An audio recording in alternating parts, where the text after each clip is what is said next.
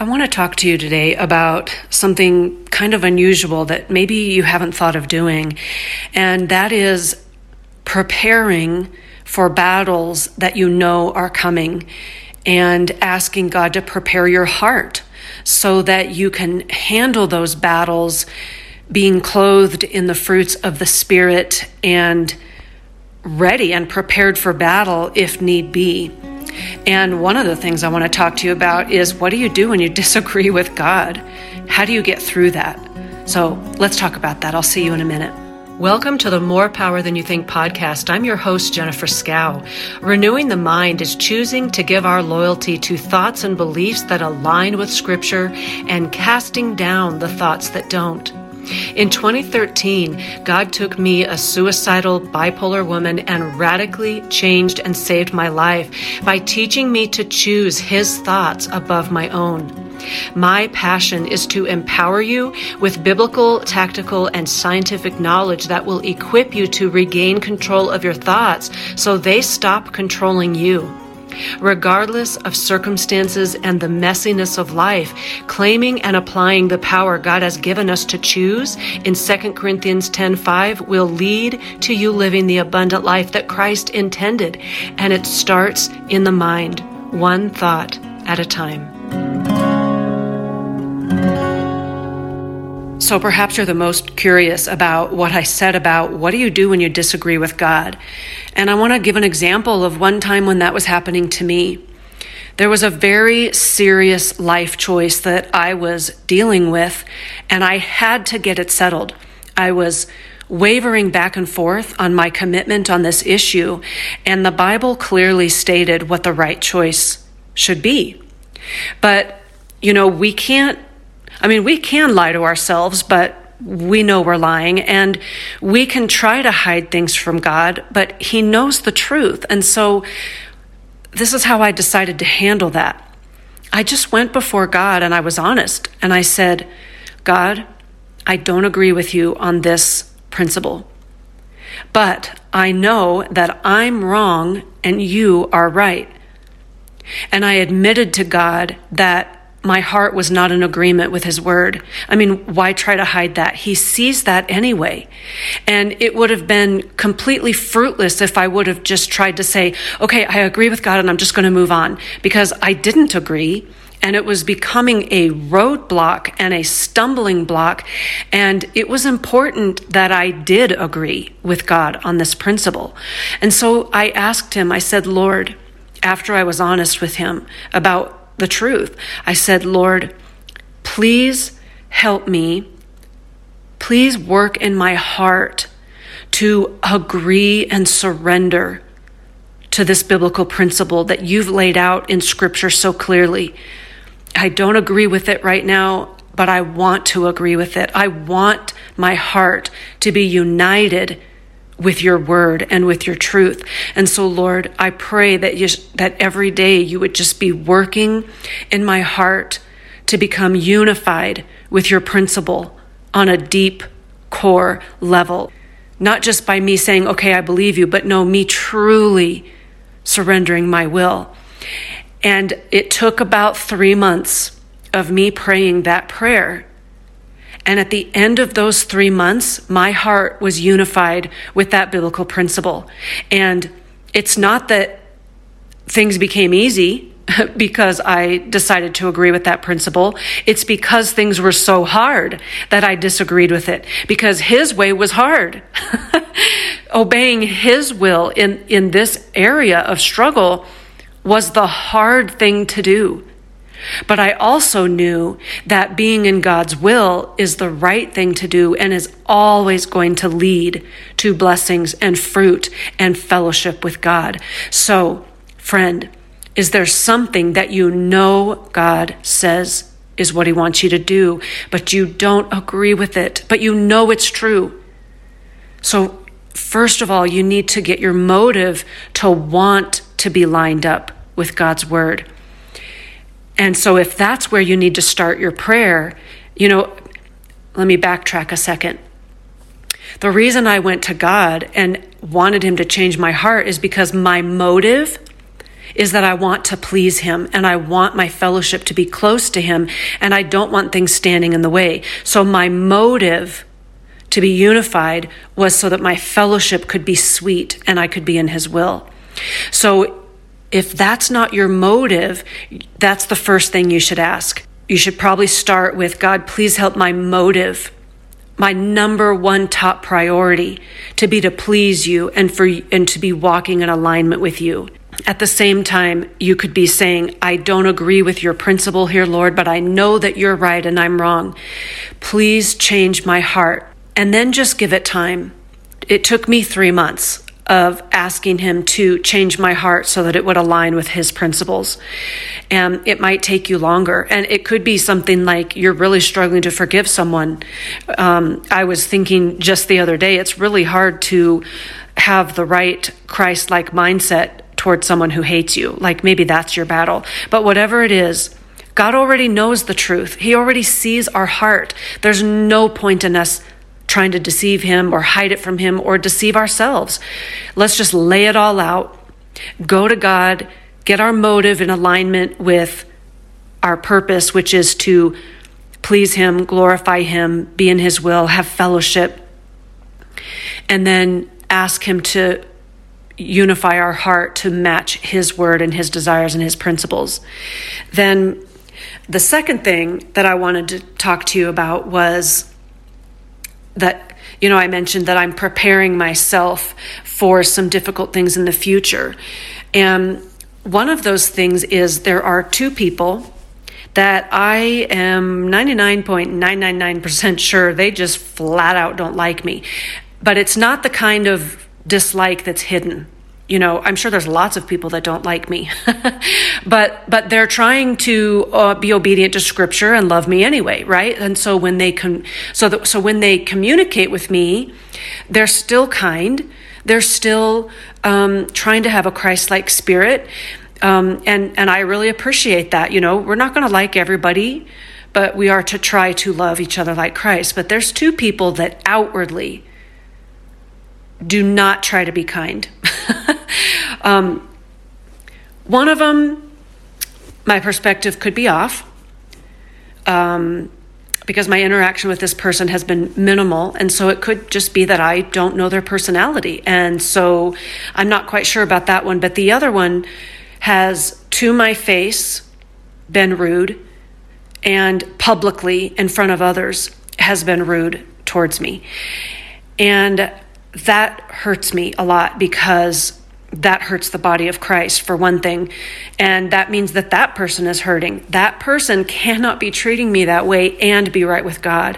And they're blind to that because they're still choosing to be unkind to me anyway. So they're not making the connection that their walk with God is being disrupted by their disdain for me. But here's where the preparing part comes in. As I try to figure out if I need to approach, I don't think I need to approach the one person. I think I might just not know this person, and that their personality might just not be as, you know, cushy and emotional as mine. Like, you know, I'm a hugger. I'm just a different personality. And this person might be just kind of more of a matter of fact. So I don't have too much of a worry about this friendship going well in the future. I think it's going to be all right. But the one that is outwardly having disdain for me, as I've pondered, Lord, how do I handle that? Should I approach this person? You know, what if I'm wrong? Or, you know, and as I kind of imagine, okay, if I approach this person, what can I say? What would be the right words to say? And as I'm thinking about it, here's what I'm noticing in my heart. I'm getting upset. I'm getting bitter. And the pretend conversation in my mind is turning to sarcasm and all the sarcastic things I can say to them. And what that's revealing is I'm not ready to talk to this person because I'm not loving them properly. Can you see that? That's what the Holy Spirit is showing me, that when I think about this person and how I can mend this so that there's not discord between us, because again, that hurts the whole body of Christ, then the Holy Spirit is helping me to see that I'm having a problem. I'm upset with this person. Like, why are they allowing our relationship to be like this? I don't understand. And so I am having bitterness, and I am having the need to be sarcastic and to get revenge and to lash out. So, number one, that's showing me I have more preparation in my heart before I can approach this person, because right now my heart is not right. And so here's how I can prepare and how I am preparing. I'm praying for this person, genuinely. I'm trying to ask, Holy Spirit, what trials could this person be going through that maybe I can just pray for? There's always things we can pray for people about, right? So number one, I can prepare for this future conversation by praying for this person in love and wanting God to bless them abundantly and, saying prayers like that, but really meaning them with my heart. But then I can also really focus on, the love chapter in Corinthians and also the fruits of the Spirit, and just really meditate and pray and ask the Holy Spirit to genuinely change my heart, truly to love this person. I said a moment ago, it is hard to love people that don't like you. I think that's why God said in the Bible that we love him because he first loved us. His love for us makes it so easy to love him back.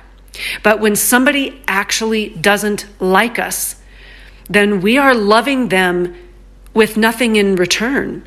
And that's difficult. There's no warm, fuzzy feeling of me loving this person. I'm not going to get anything back.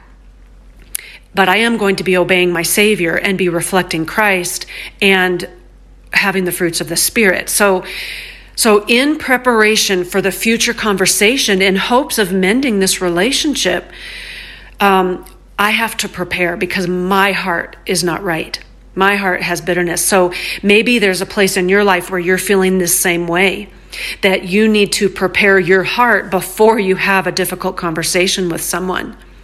And then the last way that I'm preparing my heart for something that's in the future is, I believe it's in May, that's Mental Health Awareness Month. And if the Lord keeps guiding me this way, then that entire month, I'm actually going to double up on episodes and teach 2 episodes a week for that month. And they're all going to be about mental illness. And they're not just going to be for the person who has mental health issues, so some of them will be teaching them how do you cope with it and what are some tips and skills and just really relating to the person that is already experiencing it. But I'm also going to be addressing the stigma and the hypocrisy and just the harm that our independent fundamental circles, and it's really not just independent fundamentals, it's probably overall, the majority of Christian circles, Christian churches, Christian communities that are causing so much harm, and in some cases, deadly harm. But here's why I have to prepare for that, and that's in May. You may remember that on the Friend to Friend podcast, Jessica Smallwood, the host, asked me to speak on mental illness, and I knew that it's controversial, and I'm really emotional about it because I'm really upset the things people say that are just flat out lies, not based on fact at all. So in preparation for that interview, I read my Bible 4 times in 4 months because, first of all, I wanted to make sure I was drenched in Scripture. And one of the reasons for that was I needed to make sure that my emotion about this subject was gone, meaning my agenda. Actually, maybe that's a more precise word to use, because I think it's okay to have emotion and passion, absolutely. But my agenda should be off the table, because this isn't about me. This is about truth, and truth is God. I am the way, the truth, and the life. And so I read my Bible 4 months in a row from cover to cover. I also studied probably at least 50 hours of all kinds of things other than the Bible to make sure that I was presenting truth and fact and not Jennifer's opinion. And the toll that it took on me was so heavy. It was the hardest thing I had ever done because of the horrible battle that's out there on this subject. that's causing division and harm. And so for me to be able to do this again in May means that I'm going to be under that same heaviness. Because, you know, when you focus on things that are hard and heavy, it can bring down your spirit. Just like when Jesus knew in the garden that the cross was before him and that he was going to be separated for the first and one and only time of all eternity, past and future. He was going to be separated from his Father. And he was in agony. So, and that's how I felt when I was preparing for that interview last year. So I'm already preparing for my study and month of teaching on mental illness that's going to be in May, because I have to make sure my agenda is off the table, because my agenda can bring out sarcasm and harm. And I also need to prepare my heart and my spirit and just ask God for his protection, because it was really, really hard on me. It was really hard on me. I can't convey. It was all for the good. It was right. I was supposed to go through it, but I am a little nervous about going through that again. So I guess I'm telling you this, all of these three things. You know, I've talked about, what do you do when you don't agree with God? Well, you go before him and you admit the truth, and you take the time that is needed to get your heart in alignment with him. For me, on that subject, it took 3 months. So that was preparing, right? I needed God to prepare my heart to match his. And then I talked about preparing my heart to mend a relationship where before I can speak to this person, I must prepare my heart, because my heart's not right.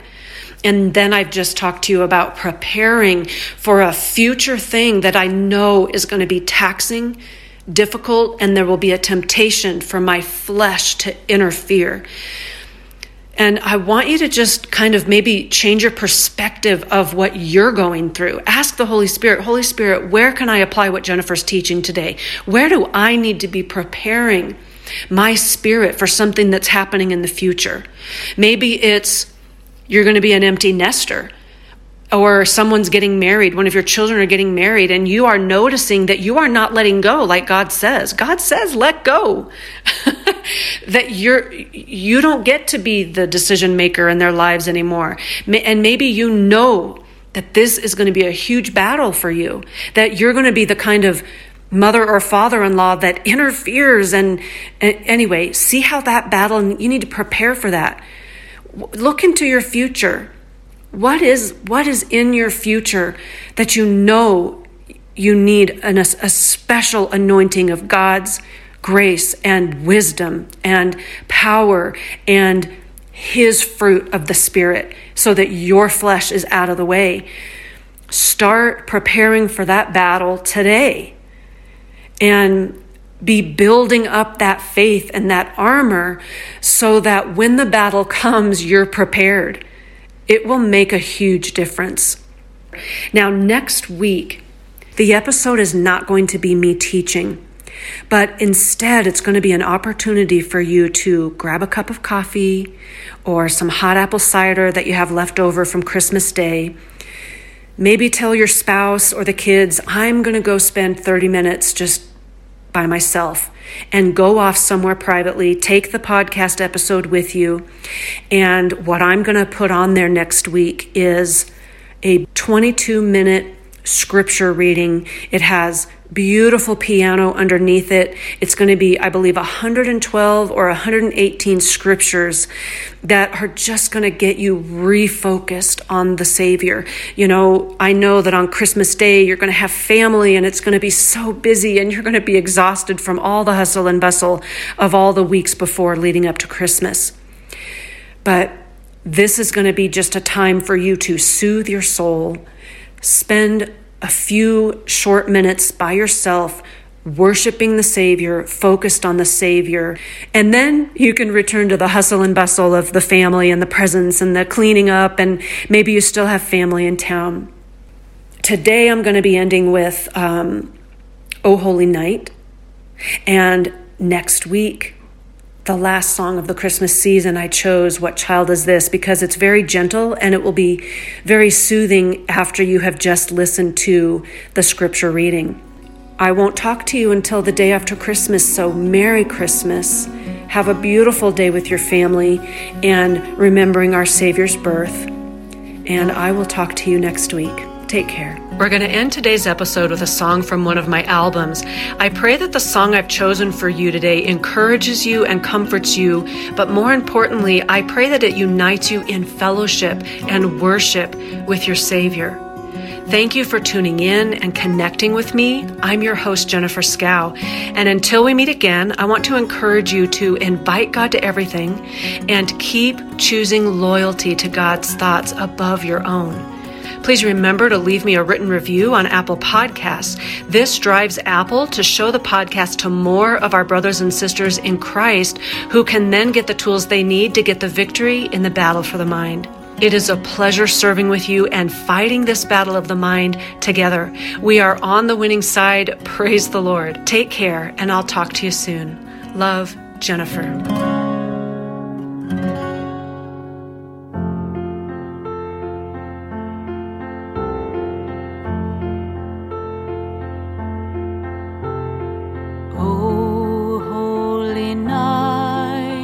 The stars are brightly shining. It is the night of our dear Savior's birth.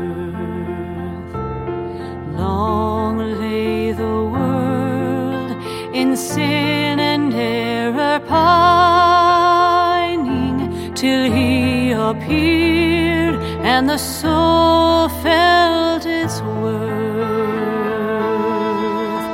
A thrill of hope, the weary soul rejoices, for yonder breaks a new and glorious morn.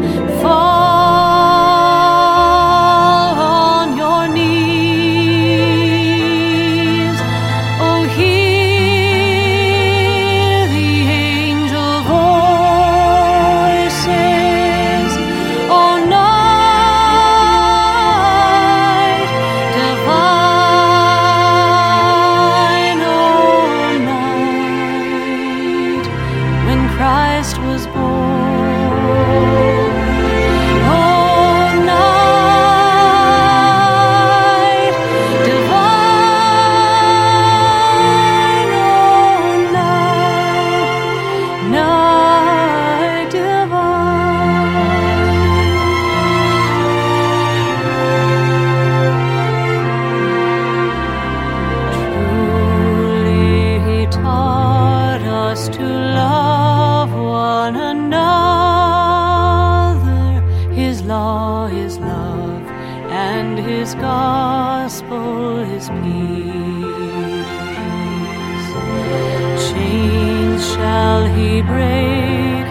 The slave is our brother, and in his name all oppression shall cease. Sweet hymns of joy in grateful chorus raise we, let all within us praise His holy name.